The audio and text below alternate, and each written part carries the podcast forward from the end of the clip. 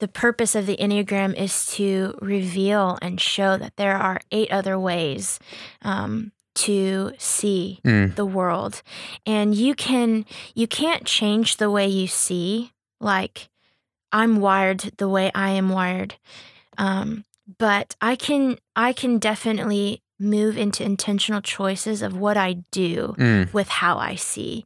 And um, the purpose of the Enneagram, I would hope, is to create more compassion in the world, more understanding for people who aren't like you. Welcome to Own the Future, a podcast made by and for changemakers, where we gain the courage to own our story, the freedom to own our craft, and the power to own our future.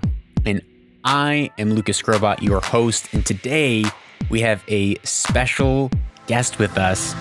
And we are going to be talking about a, a topic that I really enjoy and that we have been talking in in some ways we've been talking around it in this podcast for since the beginning of the podcast which is who are we and it's mm-hmm. understanding ourselves our interior world our the the enemies that lie within the friends that lie within and today we are going to be talking about a special tool that will help us in real practical simple ways understand who we are, who we were created to be, what we want to uh, transcend into, the the our God given purpose, and how that's been corrupted by pain and hardship and and wounds in our lives. So, if you haven't guessed it by now, we are talking about the Enneagram, and we are going to be talking about it with the one and only coming live from Muscat, Oman, April Lee. Wow. Welcome, Thank April. you. Thank you for having me. Now, for those who don't know, April has been diving deep into the Enneagram for probably over a year now, Just reading about a year. yeah. reading books, psychoanalyzing all of her friends. I know you all. reading everyone's mail and be like, oh, I know this is who you are, this is how you act, and this is why you do that. And people are like, how did you know? And they just start crying. Actually, in quite in all reality, this happened with my wife. My wife has done so many is so personality tests. She's done these, you know, it's yeah, there's a Myers Briggs and the disc, and she's done these tests, and she always comes away, April, she always comes away from these tests feeling like, uh, one, I don't feel like this is who I am. She re- Mhm. read the descriptions. She's like, that's not me. I mean, maybe, or am I this, or am I that? She can Mhm. never put her finger on who she is. Mhm. And then she sat down with you and started talking about the Enneagram. And I'm pretty sure she started crying Mm. because she said, for the first time, like someone's described who I am, I thought I was crazy, but now I Mhm. realize it's actually it's a part of my personality and it's Mhm. not a broken flawedness in me. It's like something good. Wow.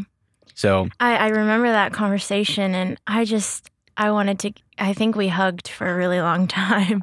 probably just because it, it was such a it was an emotional moment and it you could see I love what I love about the Enneagram is you see people settle into their skin a little bit more and um, there's an embrace in who they are and all of their shortcomings and you know the the masks that we put on and the fears that we have but also the really really golden parts of who we are as well and um, an acceptance of that and being able to show up and everybody wants to know that they belong and Yeah, have absolutely. meaning so It's true.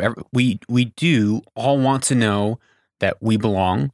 We want to know that we have meaning. We want to know that as an individual that we are valuable and contribute something to ourselves, to our small circle and to society. right And the Enneagram for me it's really broken down some of my idiosyncrasies, idiosync how do you say that? Idiosyncrasies and it's broken those down for me to see like oh i'm not just a weirdo it's actually it's actually part of my design Wow. it's actually the gifting well you know you know some people will use the enneagram to to to uh, as an excuse to be a jerk or to be reclusive, but what we will learn Yeah. is that this is a tool to show you where you're operating in unhealth and show you ways to operate into health. Right. So, April, can you break down what the Enneagram is, its origins? What Sure. I mean, how do you even pronounce Enneagram? Enneagram.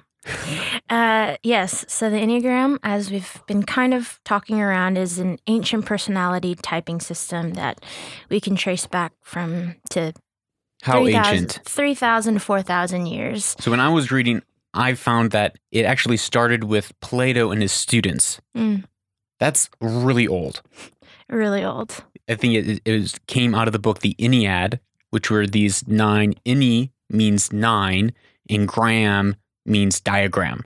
Correct. So the word Enneagram is a diagram of nine. Nine pointed system. Yeah. Okay. And when I was reading some of the history, it it started with Plato's students, and then it has spread through Buddhism, Christianity, Judaism, uh, Sufism, Islam, and it's it's a system of thought that has permeated all of our consciousness on even psychoanalytics, Greek philosophy. So Mm. it's not just a, a small thing to one kind of sect or science. It's not a new thing. It's very old. Very old. And yes, it's existed through all um, different faith uh, beliefs and many different cultures. And we know that through the notes and journals of different spiritual teachers that have been left back. It is an oral tradition, but it wasn't until about the 1970s where. Um, uh, a man named Oscar Ichazo and his pupil Claudio Naranjo, they they started to um, really write these things down of the Enneagram. And um, What I, what I like most about the Enneagram is how, well, I th- maybe not like most, probably what I hate most, but I find most fascinating is that it really comes from our looking at what what is our divine nature within each of us Mm. and how have we fallen from that divine nature? What have we Mm. fallen into? What is the vice or the sin of our choice? Mm, so you you you listening out there probably are familiar with the seven deadly sins but the enneagram actually was the forerunner to the seven deadly sins and there's actually nine deadly sins which are the nine points of the enneagram and somehow it got boiled down to seven deadly sins. But really it's these nine deadly sins which are uh are our corrupted self from these these divine personality traits that are in each one of us and what the enneagram points to it says look this is who you're divinely made to be your divine expression the the pinnacle of your creation and the expression of who you are. But these are the nine deadly areas that has that you'll fall into one of these nine mm, your vice or your passion or your sin mm, that this is the the corruption of who you're made to be mm. and so it also gives us this awareness of the the enemy or the darkness within and the purpose that we were made for so that we can move out of unhealth and into health So well said, Lucas. I love that, and I I would agree. I think um, they it reveals, like I said, uh, what I loved about the Enneagram that it, people start to feel like they settle into themselves, settle into their skin a little bit more, and I would I would feel like that's them intuitively moving towards their essence or their true self Mm. and how they were created. Now, in childhood, things happen, pain happens, um, different people's experiences and upbringings that um, where we, we begin to put on these personalities or masks, if you Mm. will, to survive and make our way and figure out what is our place in this world. And those were needed to survive. Um, but late, there comes a point in someone's life where they realize it doesn't work anymore. Mm. What what used to work for me, what helped me fit in or make my way in the world, it just doesn't quite I think I'm missing the mark on my true self. Mm.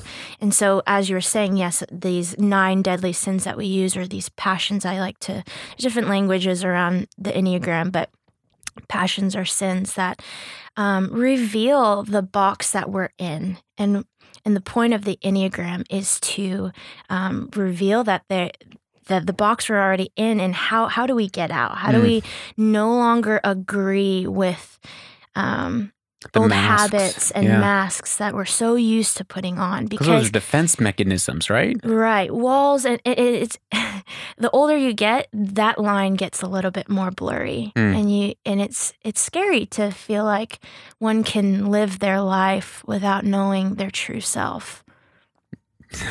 scary. That is in the way that God created us to be and how we're beautifully, uniquely created. And um, I love the Enneagram as well because I, my journey with it, I didn't know that there were eight other ways of seeing the world. I thought everyone sees and processes information and lives about the world no. the way I no. do. You didn't actually think that. I, I did actually, and it it took a few people in my life to tell me you need to learn how to love people that aren't like you, and it. so did you think that those people were just broken or what? Do you think that they were just wrong? I Or, or did you just I thought that people were just mean. I I was quicker to offense, and because I didn't understand that you were seeing differently or somebody else would process differently and i'm i'm a very we'll jump into the different types i'm a very deep deep feeler and um can in immaturity or uh, stress I, I can be very moody I, I swing quite a bit and Mm. I can acknowledge that. Um, and I just, I don't know. I, I guess that was a lot of, of the lens that I viewed other people through is like you're you're just as emotional as I am and but you're just not admitting and- it. yeah or yeah or you just have this you're, You're just just, always- out to get You're me just always, you know, heartless. You're I- just a heartless person, and that's the emotion that you live in when really they're just analytical. it just didn't especially um, i've learned to really do relationship and life with people who are um, process information with their head and that's been very enlightening to me and hel- has helped me immensely grow as a person and So when you first got introduced to the Enneagram, I'm Sure. guessing it's probably a couple years ago now, and you've really dove in a year ago. Is that right? yeah What What was your journey like? What did you discover about yourself? How did it cause you to not just oh, there's eight different ways of viewing the world, not just my way of interpreting information or emotions. Mm. What was kind of the practical, um, the practical things or the the sequence events that happened after you became introduced to the Enneagram? How did your worldview and your view of yourself, your behaviors, how did that begin to mature or change? Mm. I think prior to the Enneagram, I had been on a couple year journey where I had amazing friends around me to help me become a little bit more aware of what I do not only affects me, but it affects a room, it affects other people. And I didn't have the language or the self awareness to even be able to pinpoint some of those behaviors that were negatively affecting uh, people around me. Um, that more specifically, of an example is just being so highly emotional and experiencing a swing of emotions Mm. very quickly in, in a five minute sequence, really. I, I can swing quite a bit, and that can feel like kind of like a tornado to some around me. And um, it took friends to tell me, hey, these. Do you see that this is what you're doing? And then I jumped into the Enneagram and it gave me language for some of that journey that I was already on in, in just self awareness and um, emotional balance that I, I had lacked quite a bit in my life. And um, and in being able to see, oh, there are other there are eight other ways to to see the world, um, to see, I it helped me have a lot more compassion. Hmm. Um, I played less of the victim and I opened my heart up. I, I pulled my heart out of offense, like you are you are attacking me Mm. or I feel misunderstood or I feel hurt and you know just this rage or this high emotion and I I walled up and I said then you're out you know Mm. if you don't understand me or if you don't uh, if you don't get it then I don't want you close to me but the reality is no you're you're not out to get me you're not the people that were trying to help they were actually trying to help me Huh. and I was able to actually open up my mind and my heart to see, okay, what is it that you're seeing that I'm not? Mm. And it grows you in compassion in, in your relationships where there's conflict or, you know. So you probably took other personality personality tests before you took the Enneagram.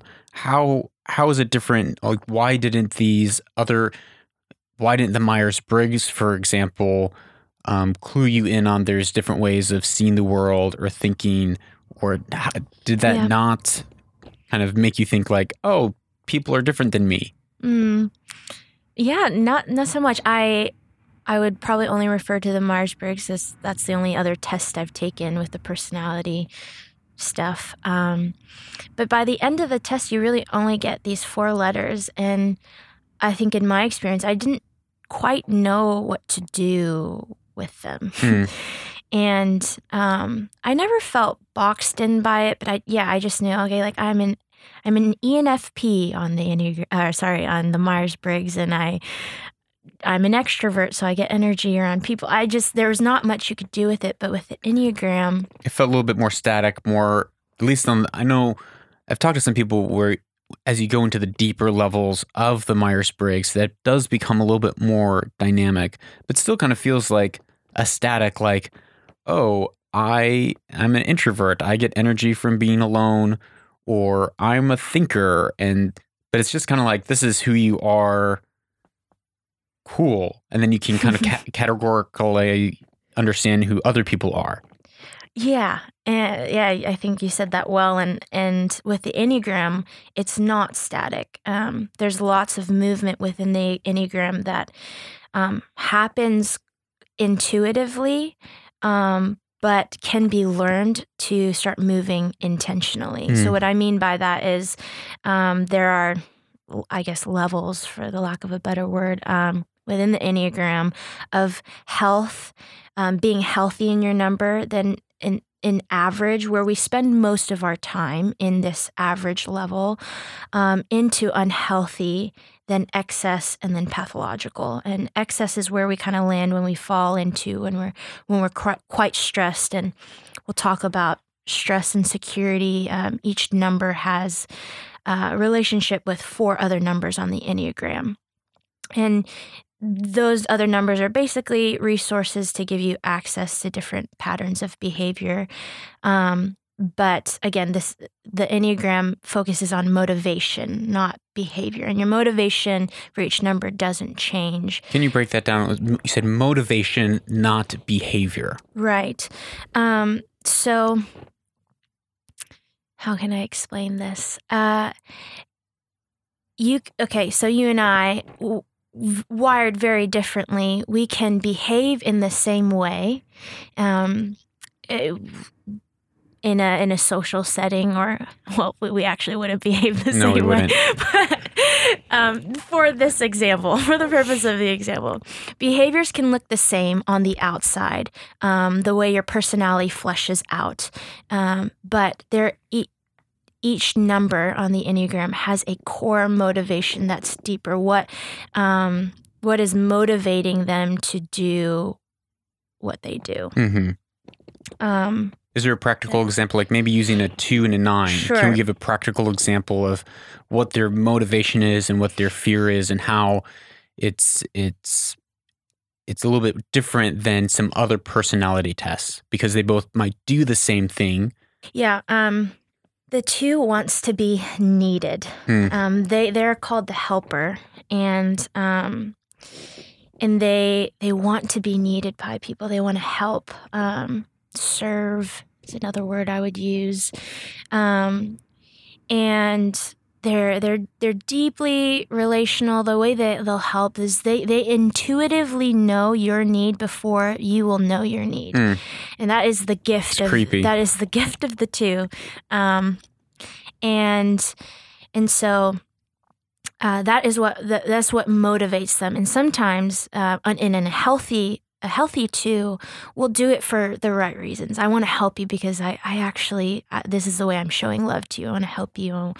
Um, on the unhealthy side of a two, it becomes a little bit there. There's some ulterior motives. It can be a Hmm. little bit controlling, um, and so. Uh, but the motivation stays the same, is what I'm saying. They they just they want to be needed, and uh, the nine are, are are called the peacemakers, and um, their need is to be okay, avoid conflict, and um, that is their that would that would motivate them is to not stir up tension or conflict or problem um, whereas some other numbers actually thrive off of conflict Like and, an eight. and, and really enjoy that our, our beloved eights Yes. that are challengers yeah God bless them. So the the nine and the two. The nine is what's the nine afraid of? conflict and they, they they want to maintain peace not only within themselves so they're they're keeping in um, anything that they think could stir up conflict so Mhm. maintain peace within themselves and then keep out anything that would uh, rob them of their inner peace keep out anything that uh, would affect that peace Mhm. And the two is afraid of uh, not being needed not being needed. Mhm. So how might both behave in a si- similar manner, Mm. but then have a different a different motivation motivational driver? So the we're kind of diving deep into some of these types, which we'll go into later. But um, the nines, because of their motivation to need to be okay um, and avoid any sort of conflict, they they have this tendency to merge with another person and uh, kind of just do whatever they they'd rather prefer to do what you want to do Mm. rather than speak up and assert themselves Mm. to share this is what I want to do. And so in that way they could um, be meeting some of your needs and that that could look similar to a 2 where they're they're meeting their needs your needs in a in a relational way of Right. what do you how can I serve you? How can I um, attend to you? But the way they would do that, um, the reason that they would do that would be different. So like a nine would go along with what someone else who's more assertive might want because they want to keep the peace, whereas a two would go along with what someone more assertive might want because they want to mm, serve They want to meet your need. they want to meet the need. yeah. And they, they want to love you in that way. So the motivational driver is different, even though maybe the action looks very similar, but the core kind of perspective of why they're behaving the way they're behaving is coming from a different root. Absolutely. So let's break down what are the what are the nine types and how are they segmented on the Enneagram? So the nine types are are broken up into triads, um, which triads are your center of intelligence, uh, which basically means how you take in um, and process Mm. information. And um, long, long ago, that was. Uh, broken up into three different ways of um, doing, th- uh, feeling, and thinking. So, doing those numbers are eight, nine, and one. Feeling um, on the Enneagram are the twos, threes, and fours, and the thinking numbers are five, six, and seven. And so, back to the the doing, the the numbers of eight, nine, and one. They're doing dominant numbers. They're often called uh, within the gut triad or the anger triad, and they read the world from their gut. And the way they differentiate um, is based on how they deal with their anger. They all Hmm. deal with anger in different ways.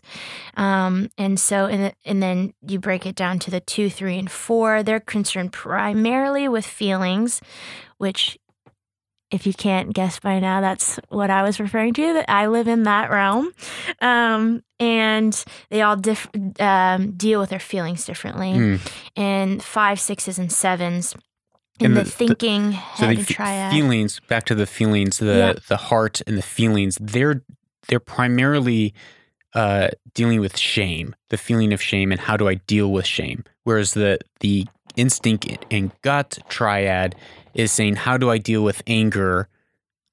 The heart triad is how am I dealing with shame, Mhm. and then what's the last Mm. triad? Um, the the thinking in the head or the head triad, which is the the five, sixes, and sevens, and um, they differentiate based on how they each deal with fear. deal with fear. So there's three triads, which is showing how how one group interprets information through their thinking, through their mind. Mhm. The other group is interpreting all that information through their feelings, through their heart, hmm through their emotions.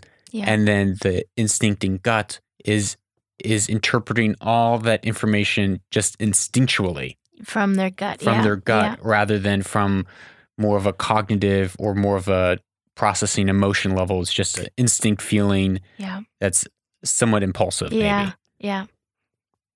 hmm So you said there's there's three numbers in each. Let's go through each number and give a brief breakdown of what that number is and how that number might behave. Great. So let's start up in the doing dominant numbers or in our gut triad. Um, so the type eight in the gut triad um, is called the challenger or the boss. Their passion is lust. It's to clarify within Enneagram language, it's not a sexual lust, but it is a lust for intensity. Mm, Um, they're very passionate people, um, and their need is to stand independently, and that can that can appear as standing against someone, but um, uh, an Enneagram teacher master that I love to follow. Her name's Suzanne Stabile. I love the way she said it, and it's to stand independently. So, um, and uh, a message that they long to hear is that they won't be betrayed. mm. So that's their Um, fear, kind of the, their fears of betrayal. Is that right? Uh, it, it's yes, but it comes out of that message um, that they they yeah long to hear is that they won't be. Mm. So an, an eight is would appear very self confident, decisive, willful, and very confrontational. Yeah, Right? They, the, that the way that they deal with anger is through an outward expression. yeah. Their their anger is ex- externalized, so they they feel the anger, they deal with it, and they're done with it right after. Great. Let's move on to the nine. Lovely. Our nines are the peacemakers, and their passion is um, called sloth, and it it's not referring to laziness, but it's actually um, more self forgetting or falling asleep to themselves. Um, and as we were describing earlier, their need is to be okay. So the way they do that is to keep out conflict, avoid it at all costs, and yeah. So the, the nine would be receptive, reassuring, uh, complacent, as you said, or resigned. Yeah, yeah. That self-forgetting the of themselves. And how do they? How would they deal with their anger? um they their anger becomes passive ag- aggressive anger. Um so you know, uh they keep it all in Mm. and they don't tell you Mhm.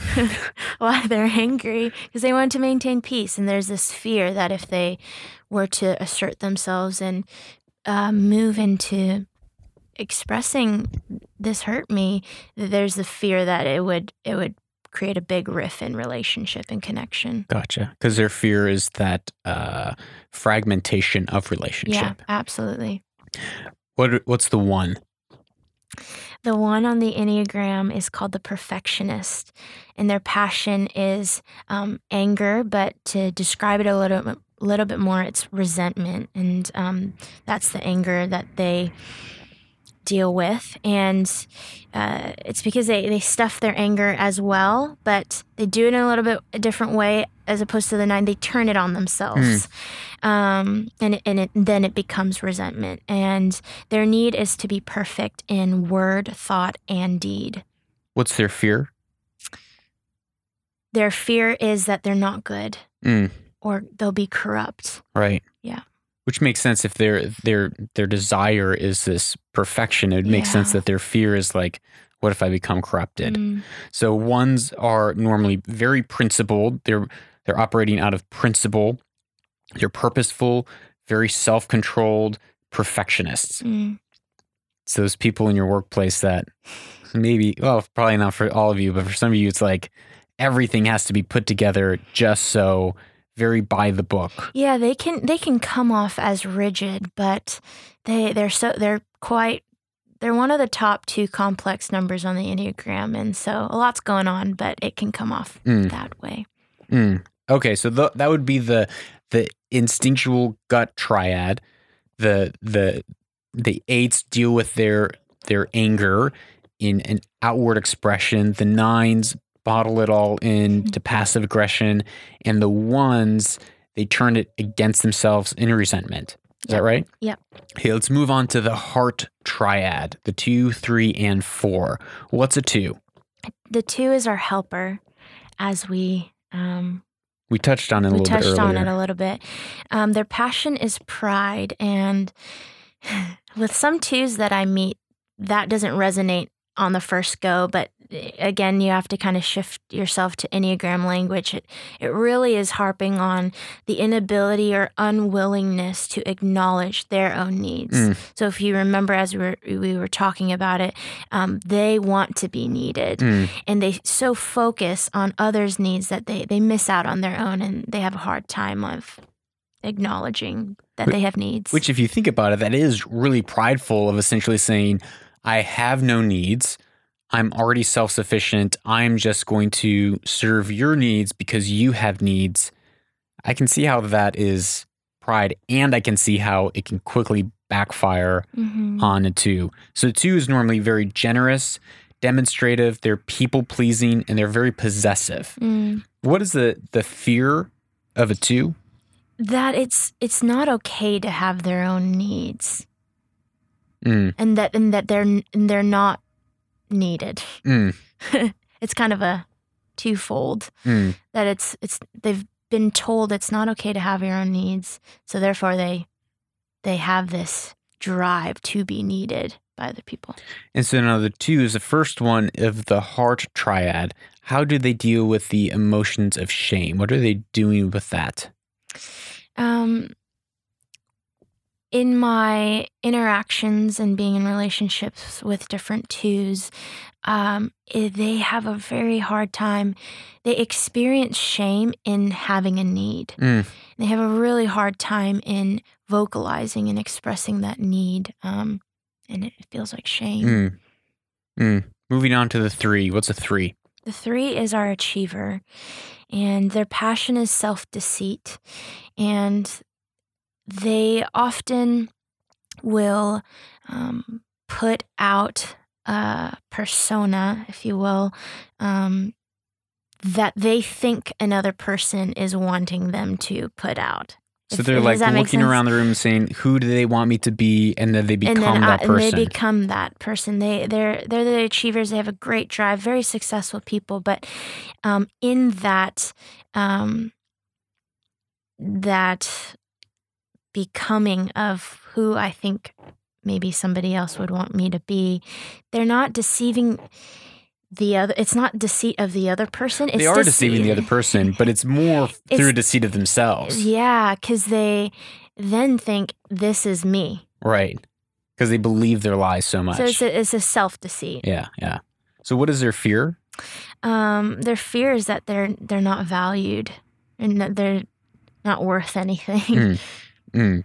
So uh, a three is normally seen as adaptable, excellent, excelling, uh, driven, and very image conscious. Wondering, you know, what do other people think of me? So how do they deal with the feelings of shame? The three sits on an interesting seat in the triad um, because on each side of them they have quite emotional beings Mm. types um and they were uh they were in in their childhood uh, kind of an unconscious message that they might have heard is that it's not okay to have your own feelings and your own identity.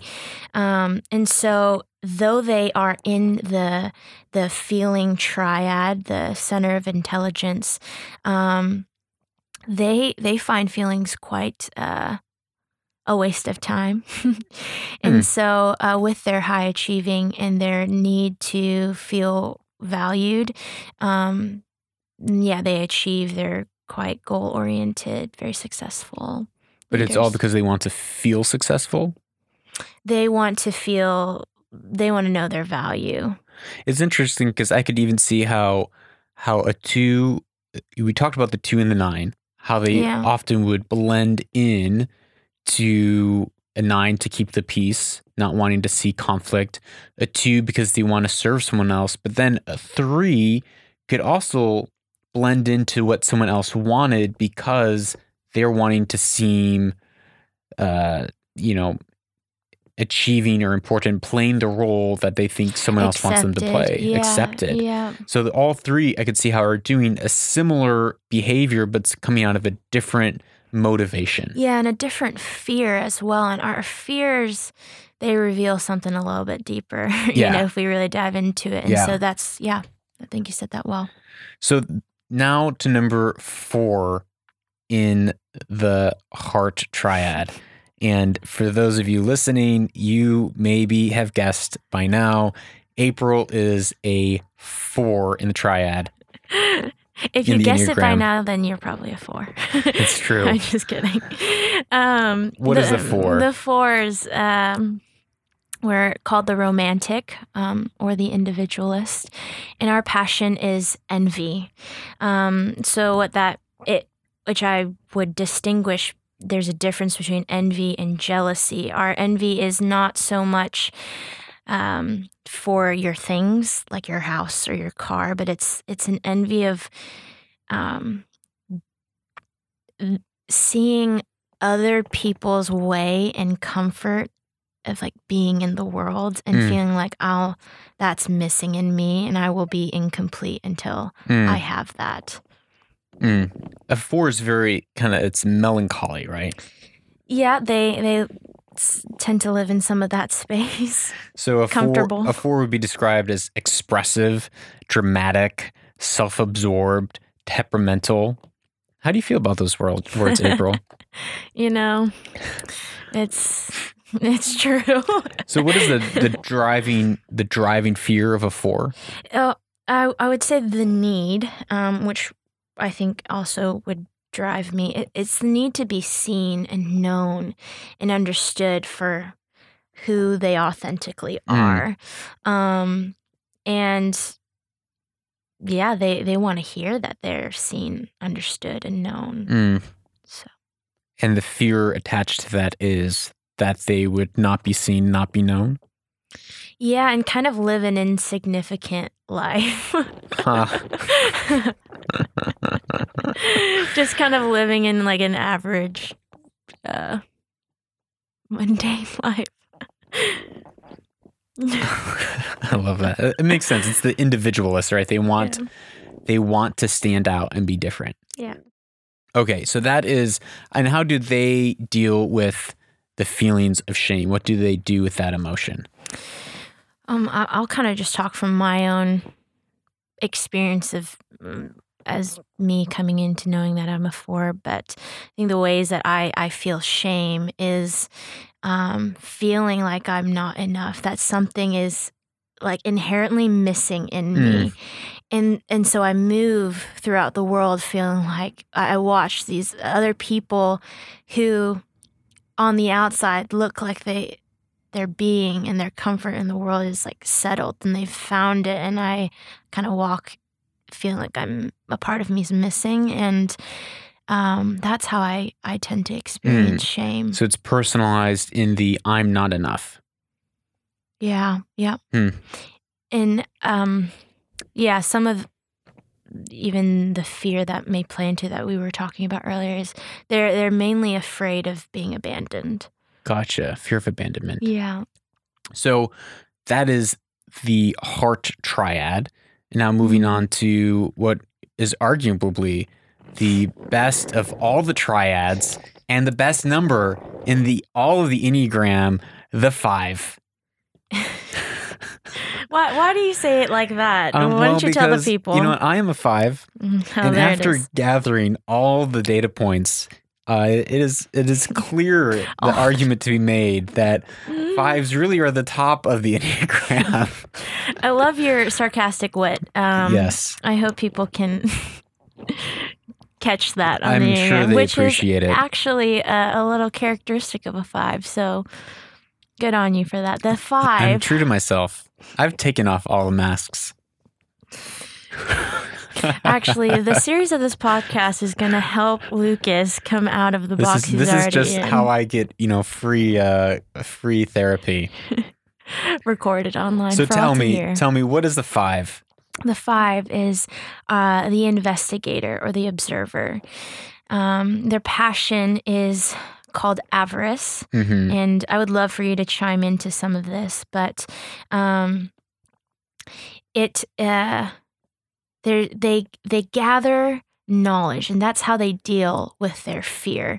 Um, because the more knowledge they have, the less dependent they have to be on on others. Hmm and there is this uh, there's this fear that they don't have enough inner resources for all the demands of life including relationships. And so that avarice piece comes in because they hold back just enough of what you may need so they can take care of themselves Mm, um, and and so the greed is really for privacy and independence mm. Yep. So the fives are very percept- perceptive, innovative, secretive, and isolated. What is how does that feel that feels great. I just feel like I just, you know, stepped into a nice, a nice sauna or something. It just feels like, oh, warm blanket around me. What is the fear? What is the the driving fear of a five? Um yeah, so I I think I had touched on it, but it's just the the high demands of of life all around them happening um that they don't have enough of their yeah, inner resources to to meet some of those needs and we'll we'll touch on it more but I'll mention it now. The type 5 has the most conserved amount of energy Mm. on the Enneagram. And so, what that means is a five will have a set amount of energy in a day. And once that's spent, it's it is spent. Mm. and the next day comes and that that range of energy has not grown or um, changed. It stays the same. Mm. Yep, I feel that. And so the the fives, this is in the, the head triad or the thinking triad, Yeah. and they would process information using their mind. And the the primary thing that they feel is fear. Yes. Or And- yeah, I guess yeah. it's a feeling. yeah, yeah. fear. Explain that. How does a five deal with fear? Um, they deal with it by gathering um, information, knowledge. Um, that's what makes them five feel. wants to feel competent, Mhm. right? And they want to be seen as competent, and Mhm. they're afraid of people seeing them as not competent. Yeah, it's well said. Yeah. Yeah. Okay, let's move on. We'll we'll spend a lot of time on the five because I like talking about myself. Fours and fives are going to get a lot out of this and I'm a, podcast. I'm a five wing four, and we'll get into the wings and stuff in a minute. But I'm a five wing four, so I sit right between that individualistic, uh, creative type and the the five, which is very data driven. So I'm right there in the best of both worlds, or worst of both worlds, depending on how you look at it. Right there you go, Lucas. there, it's a moment of humility flashing. Uh, type six. What's the type six? Well, type six is our loyalist. Mm. Um, and their passion is fear. I would describe it a little bit further and say anxiety. Mm. They are worked up about worst case scenarios and things that haven't even happened yet. Yeah. Um, they are uh, their motivation or their drive, their need is to feel secure and safe. And so, um, yeah, the way that they deal with their fears, they plan out worst case scenarios, ready themselves for things that haven't happened, but it, it provides uh, almost a sense of security. Are and they safety. turning these things over in their mind again and again? Yeah, I mean, I um, I have a good friend who's a six, and um, she she refers to some of that rolling and reeling in her mind as a committee, which I thought was brilliant, a brilliant way to describe Yeah. what is actually happening um, in that fear of worst case scenarios. It's there's this committee kind of going back and forth. Okay, what if this happens? No, but what if this happens? We need to plan for this. Yep. And um, As Yeah. a, as a five, sometimes I operate in that wing, okay, and my mind just is like wow, hundred miles a minute, just ticking over all different scenarios, conversations, and it's it's uh it's anxiety. Really, it's anxiety. mm, Um, and so I can I can relate to that part of the six as well. they're they're great. They see things that not everybody sees. Um, in, in in the unhealth of the fear, it mm. gets a little bit excess, but um, in health, it, it it can- it can be good for the Yeah. the community. So in health, a, a six is very. It's as you said, it's a loyalist. They're very responsible. They're very engaging. But in unhealth, they're very anxious and suspicious. Yeah, yeah, yeah. I'm not a six, but I'm like I feel like I'm saying amen for the sixes. You know, I don't know. okay, let's. So the last, the last one, yeah. number seven, Oh, type seven. Uh, type seven. They they're the most fun on the What's enneagram. what's what's the passion of the six? to be hit that one? a fear, fear and anxiety. Fear and anxiety. Mhm. And so, what's the passion of the seven? uh, the passion of the seven is uh, well, I didn't say the name. Oh, I'm it's sorry. The, the the enthusiast, and the passion is gluttony, but of the mind. Mm. So that's why they they live in that thinking triad. So it's not that they want to eat a lot of cake, but they want it's the stimulation of the mind. Is that it? the stimulation of the mind though a lot of and i i don't know if this is an overarching type 7 theme but a lot of sevens that i know they they they're foodies they love food Really? um so but it is gluttony of the mind when we're talking within the enneagram so Because it's this. They're going after this stimulation. yeah yeah constantly needing to have their mind stimulated with something Mm. um, mainly happy thoughts, mainly, and they have a half range of emotion, and they tend to live in the space where what feels good and what's fun and exciting, and that word stimulating. I think of yeah, what's what's going to stimulate them. Mm. What's their fear? Um, their fears of pain. Hmm. Um, so the way that d- they deal with fear is they avoid pain. Um, as I, I, I kind of mentioned, they have a, a half range of emotion and very comfortable with um, happy, good feeling emotions. But the other half would be the sad. Um, the sad emotions, the harder emotions, um, painful memories, and it's it's quite hard for a seven to um, open up to that space Yeah. um, because it, it's a damper. It's a damper on their happy thoughts. Mm. Mm.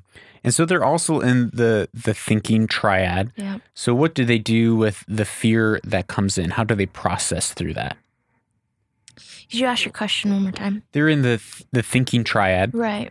And so, how do they, which is the emotion of, of fear that they're mostly processing, how do they do, what do they do to overcome, or what do they Mm, do with that fear when it comes in? They like o- the six yeah. is ruminating on it, Yeah. the five is trying to gather information. What is the, the seven doing? They overindulge. They they they kind of move into that gluttonous state of mind. They they overstimulate themselves Mm. to avoid um, uh, an interaction and engaging with where's this pain? Where's it Mm. coming from? This hurts.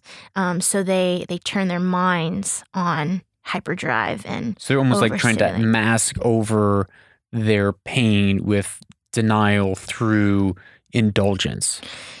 yeah I, yeah denial just avoid completely and um and turn my mind on so I don't have to engage my Mm. emotions. Mm.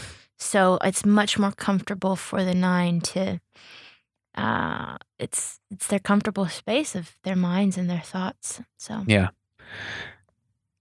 It's interesting because like I can see how the seven, like the seven, is going to turn their mind on yeah. to to cover over pain or hard emotions, whereas a nine would turn their mind off to cover over those instinctual feelings of anger or pain. The the nines, uh, what I would say about the nine is they're actually quite aware Mm. of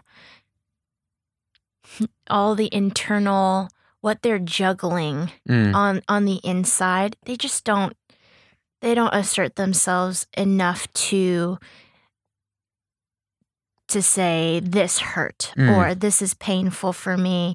They're, they're actually quite aware but they still want to fall asleep to themselves, right? Yes. Yeah. That that that would be their tendencies to to merge with someone else and how they're feeling, um, because they'd rather not say what's happening on the inside, but Mm. they're quite aware of it. Um, sevens. I would say are maybe we'll have a moment of seeing, ah, this hurt, but oh gosh, I don't want to. It's too, it's too uncomfortable, Mm. uncomfortable for with me to engage with. So let me turn on my mind. Gotcha. Gotcha. So those are the nine types, in real brief. And over the next three episodes, we are going to break down these triads and kind of, uh, and we're going to un- unpack and flesh out all these numbers in more detail Yeah. so that you can find out which number you are. And but there's also with these nine numbers, there's also wings, there's stresses, and there's securities. What do those mean? How do how how do we move from one number to another? Because we don't.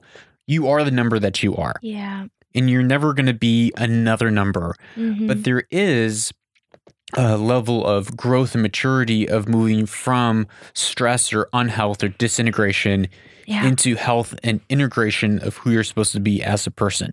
Yeah. Um, so if you were to look at the the geometric shape of the Enneagram, you see a bunch of lines crossing each other and um and and then numbers on either side of you. So those are uh, each each number type that you are has relationship with four other numbers as you said so the wings are the numbers on either side of you and they just provide a bit of balance for you um and so uh, just an example of that like a a two can either have a wing one or a wing three. Um one and three are either side of them.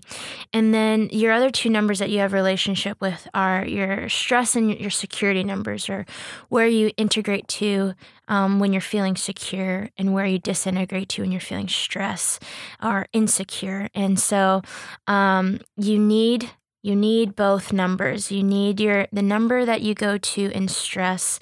Um, you need that behavior um, to take care of yourself. And off there's a misconception when at least for me when i first learned about the enneagram it was to just stop acting like the number i go to Mm. which is two in unhealth or where i disintegrate to to become more whole. But you actually you need your that the energy of that and that behavior of that number um, to to take care of yourself now the number that you go to in security um uh that you also need it. Um, that's when you're feeling again secure to um, experience a more whole you and a more transformative, healed, and whole you. Um, so, an example, I'll just kind of dive into it too. Um, uh, in stress and security, an unhealthy two takes on behaviors of uh, an unhealthy eight. Mm. Um, they become they become controlling, demanding, manipulative, and surprisingly aggressive because a two they want to meet your needs and and and some yeah they can take on some aggressive behavior and then the healthy side of a two take on healthy behaviors of a four um, and they're they're a bit more okay with having to And the what's and the four is the the romantic or the individual. because the two is the helper, Mhm. the eight is the challenger, and then the four is the individualist. So Yeah. the, the helper, when it becomes stressed, it becomes like the challenger in in its negative aspects, right? But then Taking on some of their behavior and energy. Yes. and then in its health it becomes like the four. And what does that look like? I, Um, they're they're they're okay with not needing to not having to pretend to love everybody. and they can actually focus inward in a healthy way and tend to their needs. They don't neglect for the sake of someone else's needs. they're able to find their own individuality and not get lost in someone else's number or aura. uh, yeah, or getting lost in in meeting someone else's needs. needs. Yeah. Gotcha. So then, wha what's the purpose of the Enneagram? Why? How do we use it? What do we learn? What do we learn about ourselves? What do we learn about others? Yeah. What do we do with all this information as we dive deeper into it over the next few episodes? Enneagram. I just love it so much. It's really changed my life. Um, and I, I kind of shared out of my own experience. Um, but the purpose of the Enneagram is to reveal and show that there are eight other ways um, to see Mm, the world and you can you can't change the way you see like i'm wired the way i am wired um, but i can i can definitely move into intentional choices of what i do mm, with how i see and um, the purpose of the enneagram i would hope is to create more compassion in the world more understanding for people who aren't like you mm. Are you sure? Because I would love to use this to point out everyone else's flaws and to uh, undermine them and to assert myself in dominance over the world around me to protect and safeguard myself from all these other numbers that are clearly wrong. So you're telling me that the Enneagram is not used don't listen to this to weaponize like we're not we're not supposed to weaponize this test. Yeah, that's exactly what not to do. Thank you, Lucas. Because oftentimes when I've been studying the Enneagram, I'll be reading numbers yeah, and because it's focused so much on the uh, negative, if you will, it's focused so much on their the vices of us as individuals, because that's uh, the a lot of the motivating drivers and behaviors Mm. are out of what's our deepest fear, yeah, and from that it's what's the the vice of choice, if you will. And so when I start reading stuff about the Enneagram, it's so fast. All the annoying behaviors of people in my life gets highlighted, and I'll be like, "Oh, that's why pers- that one person does that one thing that I don't like," and it can I can easily go to the place of not fully weaponizing it, but being like, "Oh yeah, I knew that that person wasn't good," All right. "Oh yeah, that that person definitely has that vice." And we can use it almost to to work against our relationship, but that's not what it's for. no, And that will actually hurt us, right? yeah, and when when you start to dive deep into the Enneagram journey, you and you see you start to read and understand and kind of engage with other other types that their motivations are coming from different fears and deeper places and i would hope that that at least is what it's done for me is blown open the door to compassion. And and i think it helps when you just start with yourself. I think it's that's the important part of the enneagram is you got to start with yourself. Yeah. um, and that's gonna help you have compassion for other people. Well, it's like you said, when we're born, that our Enneagram number is solidified around five, six years old, and it's from pains and wounds that have happened in our lives, and we've had to put on these masks. So when we look at a number or we look at a person and we're saying, oh, you're acting out of this fear and you're asserting this behavior Mm. to control the world around you um, for each number yeah we're recognizing what you're saying is that that is a mask that they have put on to defend and protect a wound that happened in their life. Mm, And they're actually, that's pain that has happened, yeah brokenness that has happened. And so now a person who maybe is acting controlling or overtly angry Mhm. or passive aggressive or just ignoring their pain and indulging in in uh you know the stimulation of the mind those things are happening because there's actually a wound within. Yeah. And if we take another step past the negative behavior to the fact that, oh, these are broken people who are hurting, Mhm. then it starts to stem compassion in Mhm. us to have more understanding for people's behavior that legitimately might hurt us and affront Mhm. our number and our mode of operation. hmm Yeah, and I think just to add to that, the longer we stay in the dark about those pains and those these root places um, that happen to us, Hmm. um, we we stay in the dark and we almost become imprisoned to a, a lack of ownership of your history, your Mm. story, and f- it's a small way of thinking to believe that what I do does only affects me. Mm. It actually affects other people around me, and and and people are seeing differently, Mm. and so that would I would just add that. I, I really like that because what you're saying is the Enneagram, the purpose of it is used so that we can understand ourselves and understand the boxes and the pain and the darkness that we have within us Yeah. so that we can transcend, if you will, into our God given purpose and desire as humans. And Mhm. one one thing that is such a pet peeve for me is this saying that's prevalent in the world, which is mankind is basically good, or I'm a good person, we're all good people. Mm, And I'm like, the, you, you don't have to think about it for more than 2.59 seconds to realize that is a load of garbage. Mm. That we are all broken people who are hurting, who hurt people. And we Mhm. all have fears and wounds in our lives that we are either trying to defend.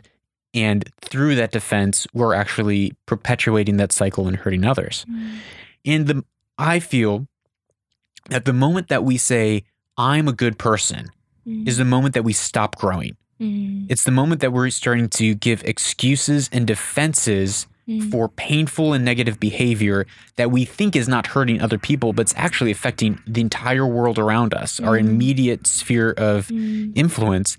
And if it's affecting our immediate sphere of influence, that means it's cascading into generations. mm, So,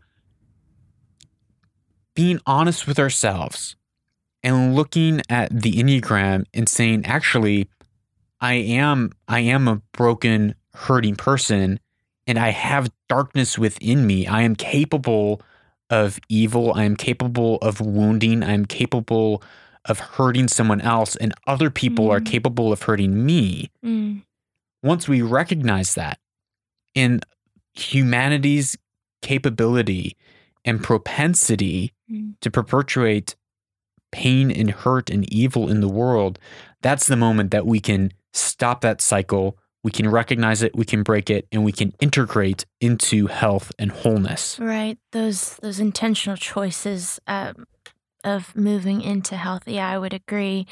And yeah, it's with the I call it journey rather than a personality test because I'm not really there's a there's a test that floats around and I'm not the biggest fan of it. Um, but what once worked for us as Mm. children um, to help us survive, to help us make our way in the world and figure out who we are and all of that and our place in the world. It, it once worked, and I think soon enough, um, if there's a willingness to live awake and aware, we intuitively start to move, long to move back to our true self Yeah. Before all of that, you know? And so before all of the the pain and the hurt and But if we don't live awake and aware, yeah. we're going to just fall deeper into our The cycle. cycles of pain and hardship and life, Habit, darkness. Yeah. Yeah. So, yeah, I guess my hope would be in people deciding to start the journey with the Enneagram is to have a lot of compassion for yourself. Stuff stuff happens, and, and that's Mm. Yeah. that's okay and there's pain, there's grief in that. Um, but what are you going to do to get out? You know, Yeah. What- how are you going to move into um, just becoming aware of I do this to defend myself. Yeah. And it's this intentional choice of I can't do. Once I know what I know, I can't do it anymore. Mm, It does it. Yeah, it, it can't be an excuse um, or a weapon against another person. If you so, yeah. And for you is feeling like playing the victim. mm, yeah, And so once you realize, oh, I'm playing the victim, you can't do that anymore once you realize the pattern that you're stuck in. yeah, Because then it's no longer an excuse. I mean, you'll probably do it, but then you're no longer able to just excuse your actions in a defensive manner, but you realize that's actually me not operating in who I'm I'm originally created to be, my original design. yeah. And I think then you can move into this really fun, creative space of okay, what can I implement in my life Mm. that helps me move into health, that helps me move out of um, feeling stuck in introspection in my emotions and feeling victim? What what can i place in my life that helps me live aware awake and and move forward into health? And and i think um as people go on their enneagram journeys don't do it alone.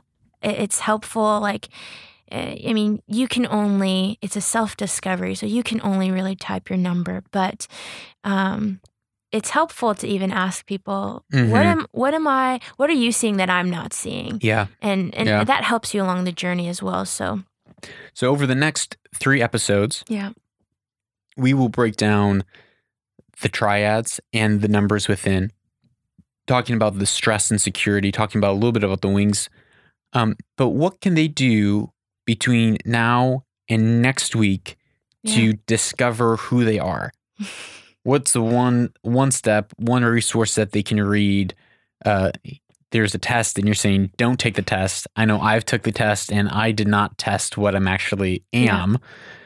Uh, so what can how can someone go about discovering their number over the next week? Yeah. Um, yeah, just say again, not a fan of the test. It's usually about sixty percent wrong, anyways, and because you can't. How can, how do you measure motivation? I don't. I don't know how you can do that, and you can mistype quite a bit. But, um, I, in my journey, I've allowed a few voices of Enneagram masters and teachers who, who for their job and purpose, they are teaching the Enneagram and um, in a very whole way, and they're very good at it. So, my main plug, who I love to plug her, her name's Suzanne Stabile. Um, she has two books out one called The Road Back to You. And the another book called The Path Between Us. They give great foundation of just what is each type and each number. And I would say that that would to really understand the Enneagram if you want to take the journey. Um, learn all the types first. Have a have a pretty basic understanding of what their motivations, fears, and start to discover for yourself what resonates with you and test it out for a couple weeks. Um, try to pay attention to some of your habits. Is this what I do? And that's when that's when your journey begins. It's amazing. So the information that April just said will be in the show notes with links to read through the nine different types for you to be able to start learning and discovering your type. And next week, we will be back talking about the eight, nine, and one, the gut triad. And this will be great for you to learn more about yourself, understand who you are, hear more about yourself if you're one of those three numbers, or find some juicy information, uh, hopefully to be used for good uh, for people around you in your life. But, you know, if I'm going to be honest, we all like a little bit of gossip and we all like to have a little bit of dirt on Mm, people around us. Not the and- nines, except the nines. Except the nines. But uh, no, but really, uh, it is going to be eye opening. And you'll probably walk away from the episode being like, oh, I understand that person now. I thought they were just a pushover. I thought they were just, you know, a mean person. I thought they were just, you know, a stickler that goes by the rules. But you will be able to better understand the underlying drive and emotions of people around you and stay tuned. So, April, right. thank you for being on the show today. And we'll see you next week on Own the Future. Remember, if you own your story, you will own the future. Thank you for tuning in to this week's episode of Own the Future. I ask you to go and do one and one thing only. Find a friend to do the Enneagram with this week. Share this podcast with a friend. Convince your community that this is something that you all should do together. I'll see you next time on Own the Future.